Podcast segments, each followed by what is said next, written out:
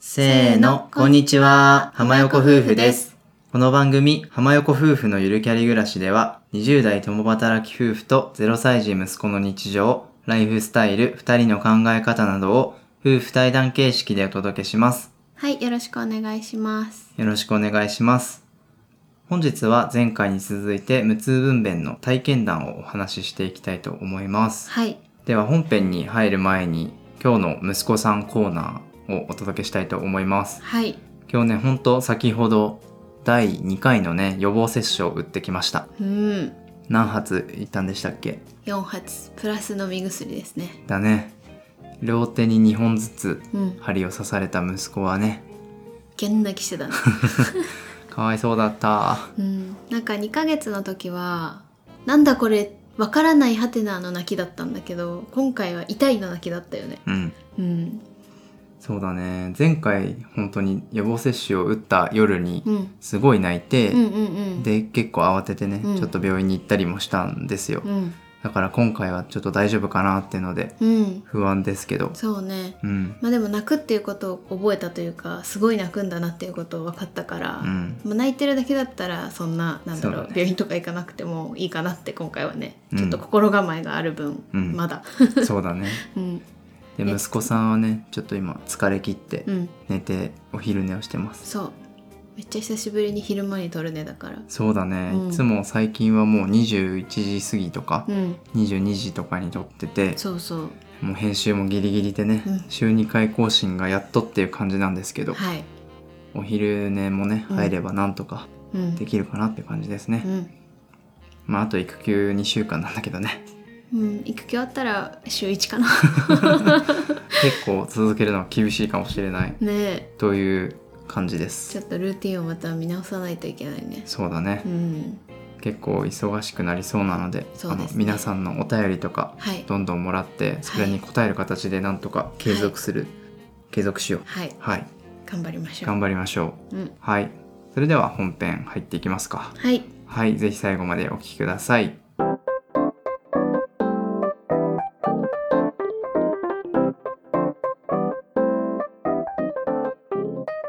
はいそれでは本編始めていきますはい前回はそもそも計画無痛分娩ってなんだっけとか、うんうんあとメリットとかデメリットとか、うんあとはなんで妻さんが計画無痛分娩受けるかみたいな話をしたので、うんうんまだあの聞いてない方はぜひ前編からお聞きください。はいで本日は計画無痛分娩の体験談というか、うんうんうん実際にどういう流れでうん出産まで行ったのかっていう話を思い起こしながらしていきたいと思います。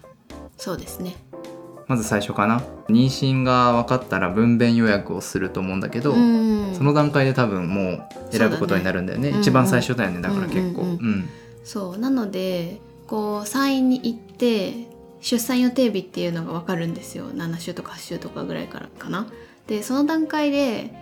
まあ、大体もう分娩日を決めるうんうんこう普通十月10日って言われるから、まあ、40週とみたいなところがその予定日になるんですけど計画無痛だと大体38週ぐらいでもう分娩日を決めて予約を取るんですけど、まあ、計画無痛って前編でも言ったんですけど結構病院が少ないから埋まっちゃうんですよ予約がね。だから割と早めに行かないと自分が38の時は埋まっちゃったとかになりかねないのでここがちょっと注意点そうだねうん、で私も実際あの9週ぐらいで行ったんですよそしたら遅いって言われたうんから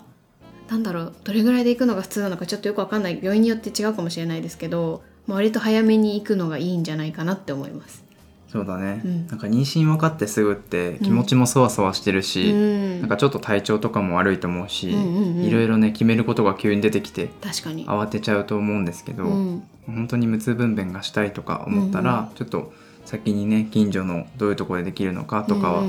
うんリサーチしておいてもいいかなと思います。そうですね、うん、分娩予約を取ったらもうその後はあの自然分娩と検診の流れは一緒かなって思ううんうん特になんだろう多いとか少ないとかもなくてうんただ結構な産院でその無痛分娩をする場合は説明会みたいのに行かないと無痛分娩できませんみたいなところとかあるみたいうん私んとこも一応そういう感じだったちょっと今回コロナだったからこう大人数集めてっていうのはなかったんですけど、まあ、でもなんかそういう感じでちゃんと無痛分娩の知識が、ね、ないと怖いからっていうので、うん多分そういうのはある。ちゃんとメリットとかリスクとかうんうんそうそうそうをそう病院側から説明してもらうっていう回だようんうんうねん。そうそうそううそんう、うんそれぐらいかな。ちょっと話が戻るんだけど、うんだいたい38週で産むっていうのは、うんなんか早めにやるのは理由があるのまあ、40週ギリギリになるともう陣痛が来ちゃう場合があるからそうするとうん計画にならないうんうん。ので、計画にするために、まあ、38週ぐらいだったらそんなにあの統計的に陣痛が来る、ね、割合が少ないからっていうので、37だとちょっと早いって言ってた気がする、うんだいたいみんな38週ぐらいで産むって言ってたような、 37週以降だと生産期って言って、うん早産じゃないというか普通にもう産んでも、うんあの通常通りのお産だよってんいううん週数なんですよね。そうそうそうそだうからもうそれより1週遅れてうん38週ぐうらい、んまあ、やっぱり初産婦だとさ、うん、 40週以降でも生まれてこないとかうんうんうんいうパターンが多いと思うんそうだけねど、そうねだからそれより結構早く生まれてくるっていうイメージですね。だから私たちも予定日より実際ほんと2週間とかね前倒しで分娩日決めてみたいな感じだったからね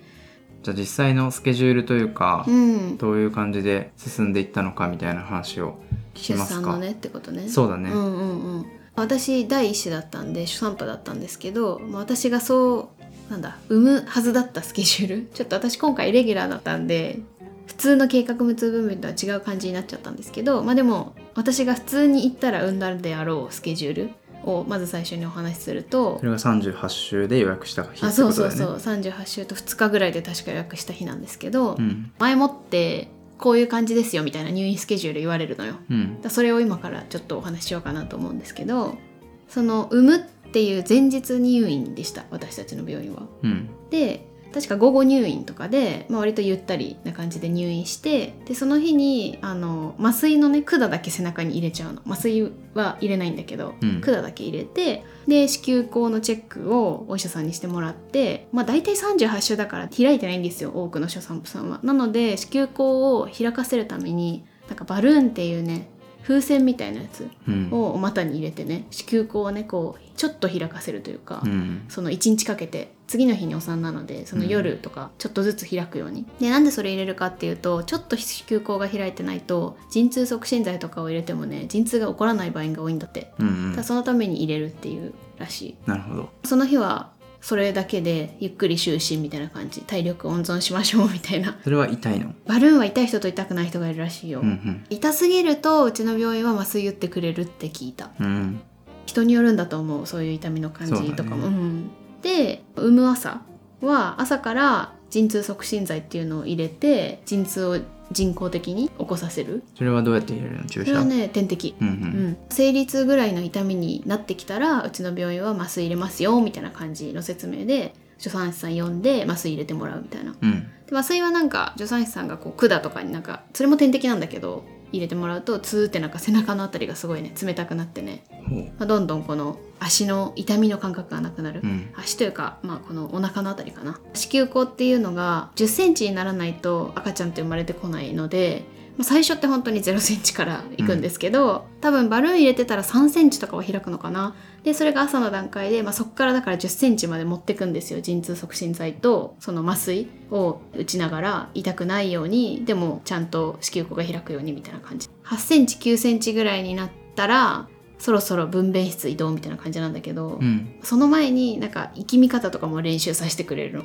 なるほど。なんか1 0センチになったら生きまないとさすがに赤ちゃん出ないから、うん最初だとさ生きみ方とかも分かんないしあとちょっと生きみづらいって言われてるんですよ無痛分娩って実際痛みがないからどういう感じで生きんだらいいかみたいな練習とかもその陣痛室ってところ分娩室の前の段階の待ってるところで練習とかしてでいよいよ1 0センチに近くなってきたな埋めそうだなってなったら分娩室移動してなんだろう陣痛に合わせて最後は生きんで赤ちゃん誕生みたいなうんうん感じなるほど。陣痛促進剤を入れてから1 0センチのその子宮口が開くまでっていうのは結構個人差があってどれぐらい時間がかかるかっていうのは本当人によるんだと思う前編でもちょっとデメリットでお話ししたんですけどなかなか子宮口が開かなくて陣痛促進剤が効かなくてその日に埋めなくてちょっと一回仕切り直しで次の朝もう一回やりましょうみたいな人もいるらしいうんなるほうどん。いくら麻酔を入れてるからといってやっぱり体力って消耗するじゃん、うんだからずっと夜通しはできないからちょっとこれ今日は埋めそうにないねっていう場合だったら次の日ねみたいなのもなるっ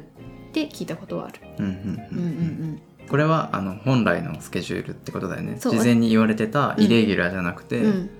経験するはずだったスケジュールそうそうそう病院によっては当日入院とかなんか初産婦さんじゃなかったら当日入院とかもあるらしいんだけど、うんまあ私の病院でしかも初産婦だった私のスケジュールみたいな感じです、まあだから入院は意外と短くて前日から、そうねの当日もう麻酔を入れうてんうんその日に頑張って産もうっていうスケジュールなんだよね、うん、うんうんそうそうそうそうで産んだ後も23日入院するそう4日だっけ4日だったかな、うん、だったと思う生まれてから4日とかで5日目とかに退院みたいな感じだったかな、そうそうまあ帝王切開とかになっちゃったらもうちょっと長いんですけど普通に産んだらそれぐらいみたいな、うんうんなんか1週間入院しないぐらいじゃないうん普通だったら、一1日ね遅れちゃうとか言ったらまたちょっとずつスケジュール変わっていくとは思うんですけどうんうんまあじゃあこれを想定していたはずがそうなんですよ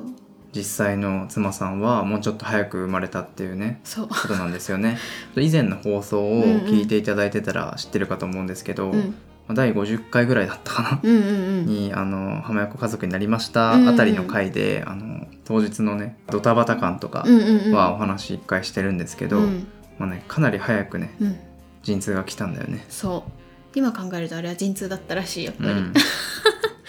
なんか分娩予約した日よりも12日も早く陣痛が来ちゃって、うんでも早すぎたんですよその時あうの、ん36週だったんですまだ全然予想もしてなかったしまさか陣痛とも思わなくて最初前駆陣痛だと思ってたんですけど痛すぎるから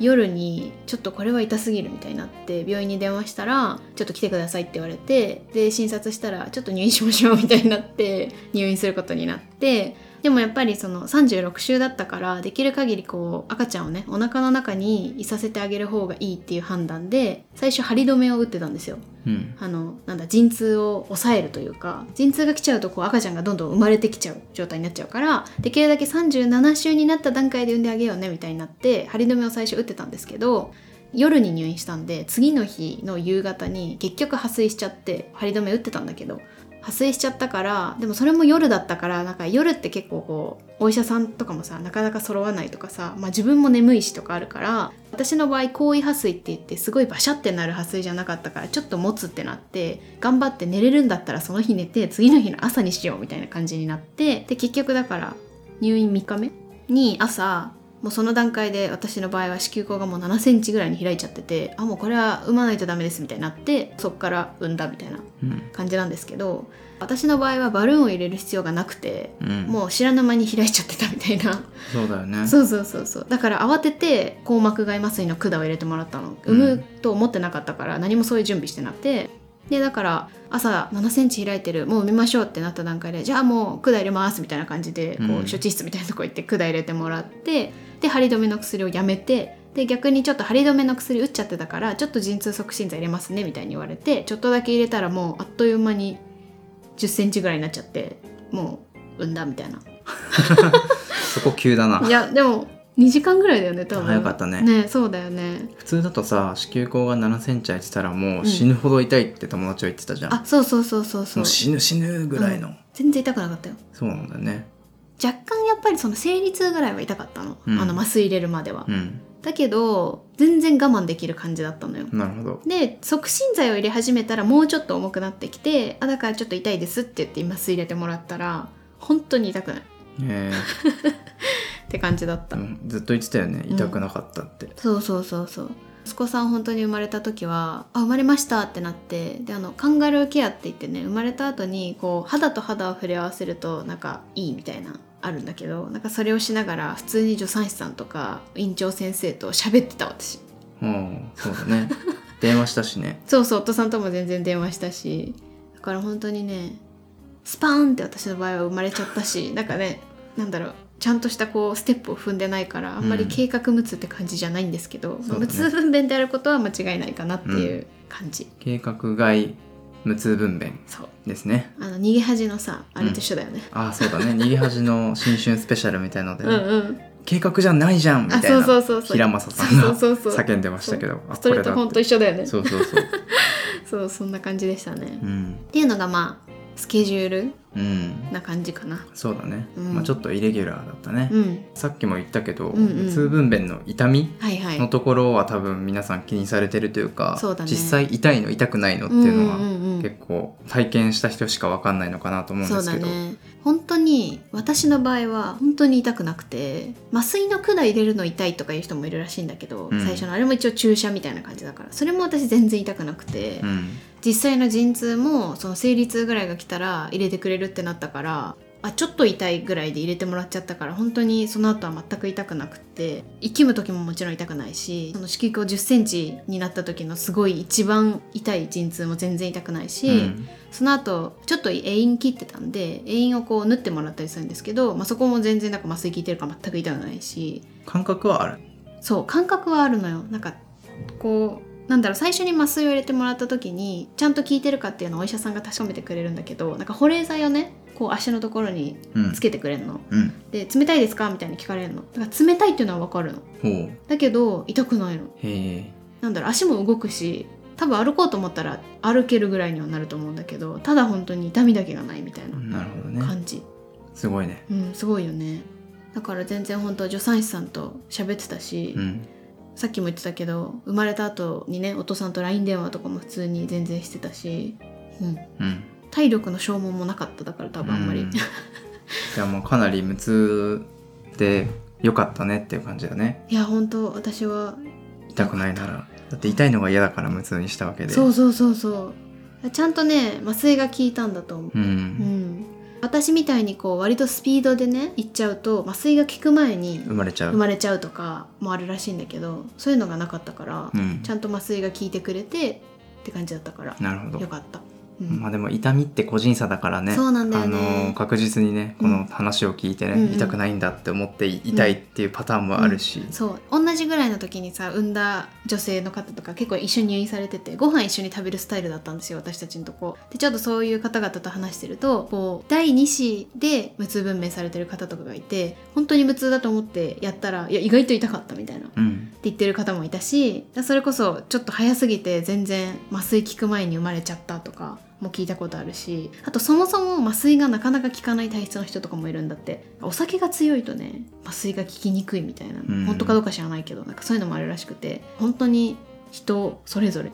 ちょっと一概には言えないんですけどう、んうん軽くはやっぱなるんじゃないかなとは思うけどねその、うんうんうん本当に何もしない場合のあれよりは、うんうん、まあそうやって薬とかは処方されてもさ、うん効く人もいるし効かない人もいるしさ、まあそうそうあそう、それと一緒でそう人によるっていうのはそうなんだよね、そう自分の安心とかさ、うんうん自分のメンタル的うにんどっちの方がいいってなったらいいのかなって思うんですけど、うんうんうんうんそうねで生きむのとかもできたの簡単だった練習させてもらってたからさそれこあそなんかね忘れちゃったんだけどねこのタイミングで下の方を見てとかなんか教えてくれるから割と多分できたと思うんだけど、うんただ結構生きるのね大変だって思ったのうんなんだろう力がいるのよ渾身の本当にあのちょっと汚いんですけどする時踏ん張りそう踏ん張りなのだけど通常そんな踏ん張んな いから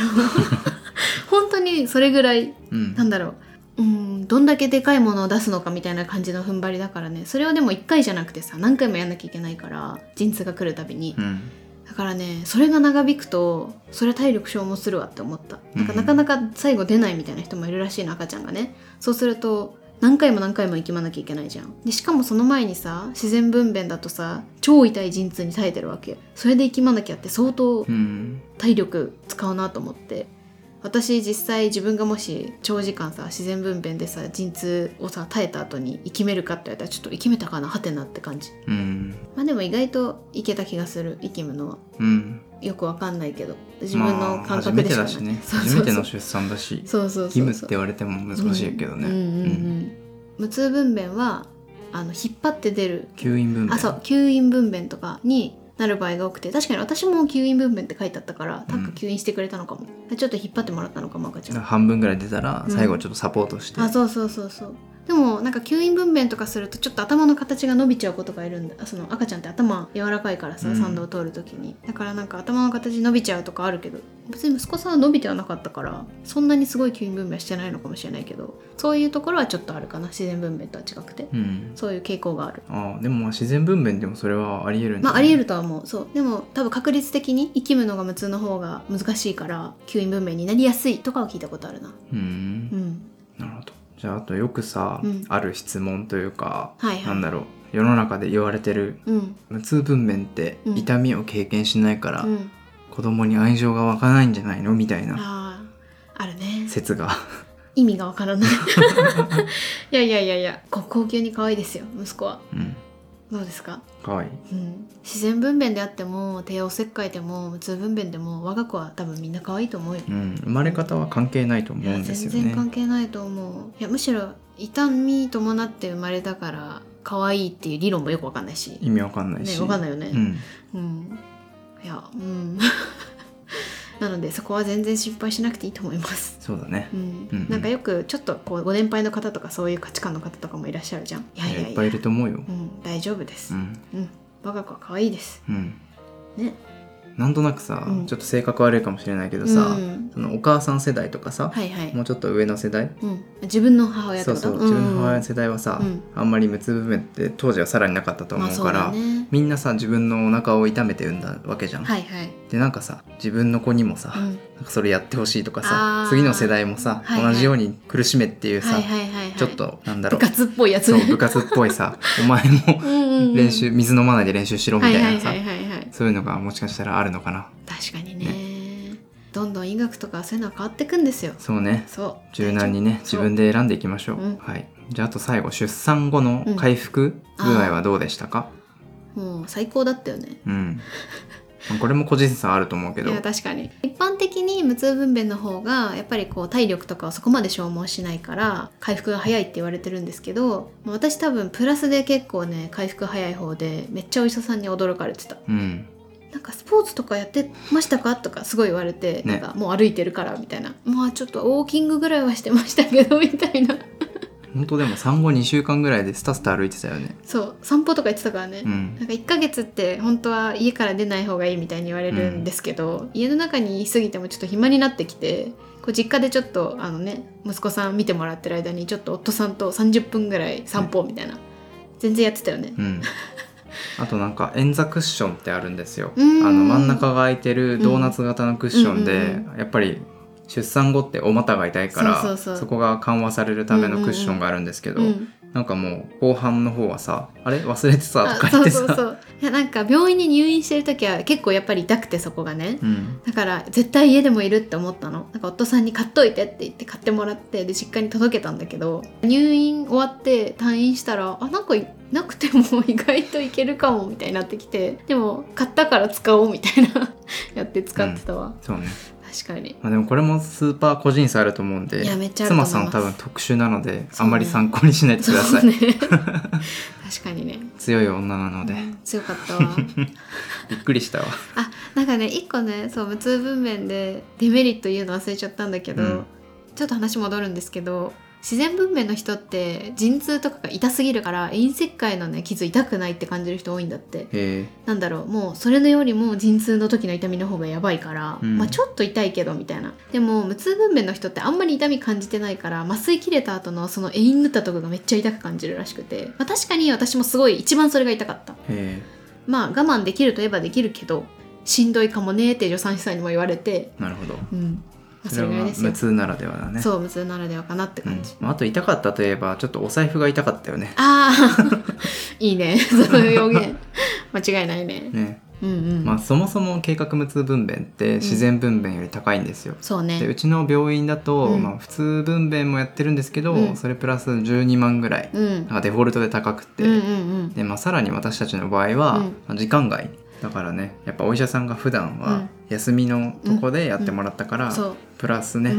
うん10万ぐらいねそうそうそうそう病院によってはその大きな大学病院とかだったらそういう時間外費用とかはないとこもあるのかもしれないんですけど、うんそうだね私たちが産んだとこ割と個人医みたいなとこだったから、普通はもう月から金までしかお産を取ってなくて土日の計画は入れてないんですよ、うんまあ、でも私みたいなこういうレギュラーのパターンはちゃんと対応はしてくれるんですけど、まあ、もちろんプラスみたいな感じにはなっちゃうみたいな、まあでもお産はねなんだろうイレギュラーなこと多いからしょうがないなっていう感じだけどうねん、まあ、それは最初にあのお金の面は説明されてるんで、うん、うんうんしょうがないんですけどそうそうそうそうお医者さんにというかその院長先生に言われたけど私みたいなパターンはあんまりいないらしいあそうなんだそう結構もうちゃんと38週ぐらいで生まれる人が多いらしい、うんそれだから多分38週にねちゃんと計画するんだろうけど、うん、そうね、うんうん普通だって40週でも生まれない子もいる中でさそうそうそう1ヶ月早く生まれてくるっていうのは相当そういやせっ早かちだ産ったんだよ 早産せっかちそだうったのかなと思いますね。そうそううんんでだからさっきの費用の話でいくとなんか都内とかで有名なところの病院は100万超えたりもするらしいよ普通だと、うんまあね無痛じゃなくても高い病院は高いしあー確かに安い病院は安いんで、うんうんうんまあ、お金の面も気になる人はねう、ん、うんあの事前にチェックしておくのがいいかなと思います。そうですね助成金42万円出ますけど、うんそこで収まるのはなかなか最近だとないのかなと思ったり、うん首都圏はないよね、うんほぼそうだね多分、うん、なのでまあそこもちょっとチェックポイントはでいす、そうですねじゃあまあそろそろまとめというか、うんうん最後の方になってきたので、うん、メッセージとか感想とか、はいはいそういうのがあればお産って本当に十人十色だなっていうところがあっていくら無痛分娩といってもあんまりなんだろう麻酔が効かないとかスピード速すぎて麻酔効く前に産んじゃったとかいろいろあると思うんですけど私はやってよかったなって思ってるので自分が無痛分娩やりたいって思うんだったらこうトライしてみるのもありかなとは思いますね。うんうんうんうん、そうだねうん、あとは私最初にあの前編でもお話ししたんですけど最初無痛分娩がよくてその計画無痛じゃなくて陣痛が来てから麻酔を入れて産む無痛にして産むっていうのがいいなって思ってたんですけど、まあ、結果今回それになったみたいな感じじゃんうんだからまあ割と運が良かったなとは思ってて陣痛促進剤って結構効きすぎちゃうとかなんかそういうのもあるって聞いたりするから第二子の時は今回みたいに無痛分娩になりたいなと思っててうなんんか病院とかもうちょっと探そうかなとか、新しい病院が近くにできないかなとかちょっと思ってるまあ、計画なしで普通に陣痛が来てから無痛入れてくれる病院がね、そう本当はもっとあればいいんですけそどうそうそうそうまあ、海外だとそれがメジャーだから、うんそういう風なね無痛分娩ができるうん病院ができればいいのにっていうのと、まあ、もうちょっとね日本もね、うんメジャーになって安くなればいいのにっていうのはいやそあるねう。んそれぐらいかな、うんまあ、あと男性に言いたいというか、うんうんまあ、男性側も意識しといた方がいいなと思ったのは、うんうんやっぱりこういうお産の方法って、うんお産を迎えるまで知らないというかあ全然自分も知識はなかったんですよ。うんうんうんでやっぱり妊娠が分かってからうんうん慌てて調べ出したりとーか、うんうんそう知識を入れたんですけうど、んうん最初にこうやってね人の体験談でもいいし、うんうんうんこういうのを聞いておくと、うんなんかちょっと備えになるというか、うっんていうのはいいなと思ってます。確かに女性側がやっぱり妊娠するので、うんうんすごく心のゆとりとかうんうんうん余裕がなくなってくると思うんですよ。うんで病院を探すのとかもさ、うん結構意思決定で大変じゃん。でそうね自分もお腹が痛かったりさ、うんうんうんなんか体調も悪いしとかいう時に、うん結構この費用大丈夫かなとかさ、うんうんうんこのなんで無痛がいいのとかさ、うんその男性側が結構さ、うん責めて聞いてきたら、うんすごくそれこそ鬱になっちゃったり、うん嫌だと思うんですよ確かにだからちゃんとそこでね夫婦関係が保てるように、うやっんぱり自分も知識を持って、うんどうやって選んでいくみたういんうな、んうんむしろこういう方法もあると思うけどどうとか、うんそんぐらいちょっとリードできるよううんに確かにしておくのがいいかなと思いました。ううんんそうですねもう本当でもそれはやってみて、うんそう思ったっていう感じなので、うんううんんうんちょっと無痛分娩とは話違っちゃうんですけど出産って本当に計画通りにはいかないなって思ったそうだね私妊娠の時全然トラブルあんまりなくて最後までトラブルなしでいくかと思ったらこういうことになったじゃんうん、早く生まれちゃったりとかそうねしたから、計画無痛とか言うとさ割とポンポンちゃんと計画通りに行くかなとか言葉で取ったら思っちゃうけどなんかそんなことも全然ないからゆとりを持つというか柔軟に対応したりとかなんかあんまりうまくいくいきすぎるって思わない方がいいなっていうのを今う回思い知った、そうだね、まあ結果なんとかなるけど、うんいろいろ何か事件は起きるよそうみたいそうな、ね、そうそうそうまあやっぱその時にパートナーが支えてくれたらすごいやっぱり安心だなって思うので、うん、一緒に勉強とかしてちょっと知識つけたりとかするのは確かに大事かなって思いますそうだうね、ん入院バッグとかも事前に準備しとい て、ほんとギリギリだったんですけどそうよかったし余裕ぶっこいてたからなそう私たちそうだからそれもちょっとね反も省うちょだい、よねうん、早めに準備しといた方がよかった本当に3日前とかに私やったもん、そううん、よかったしといてもうそんな感じですかねそうだね、無痛分娩できて私はめちゃめちゃハッピーだったからまあ、選択肢の一つとして知ってもらえたらうんいいなと思います、はいはい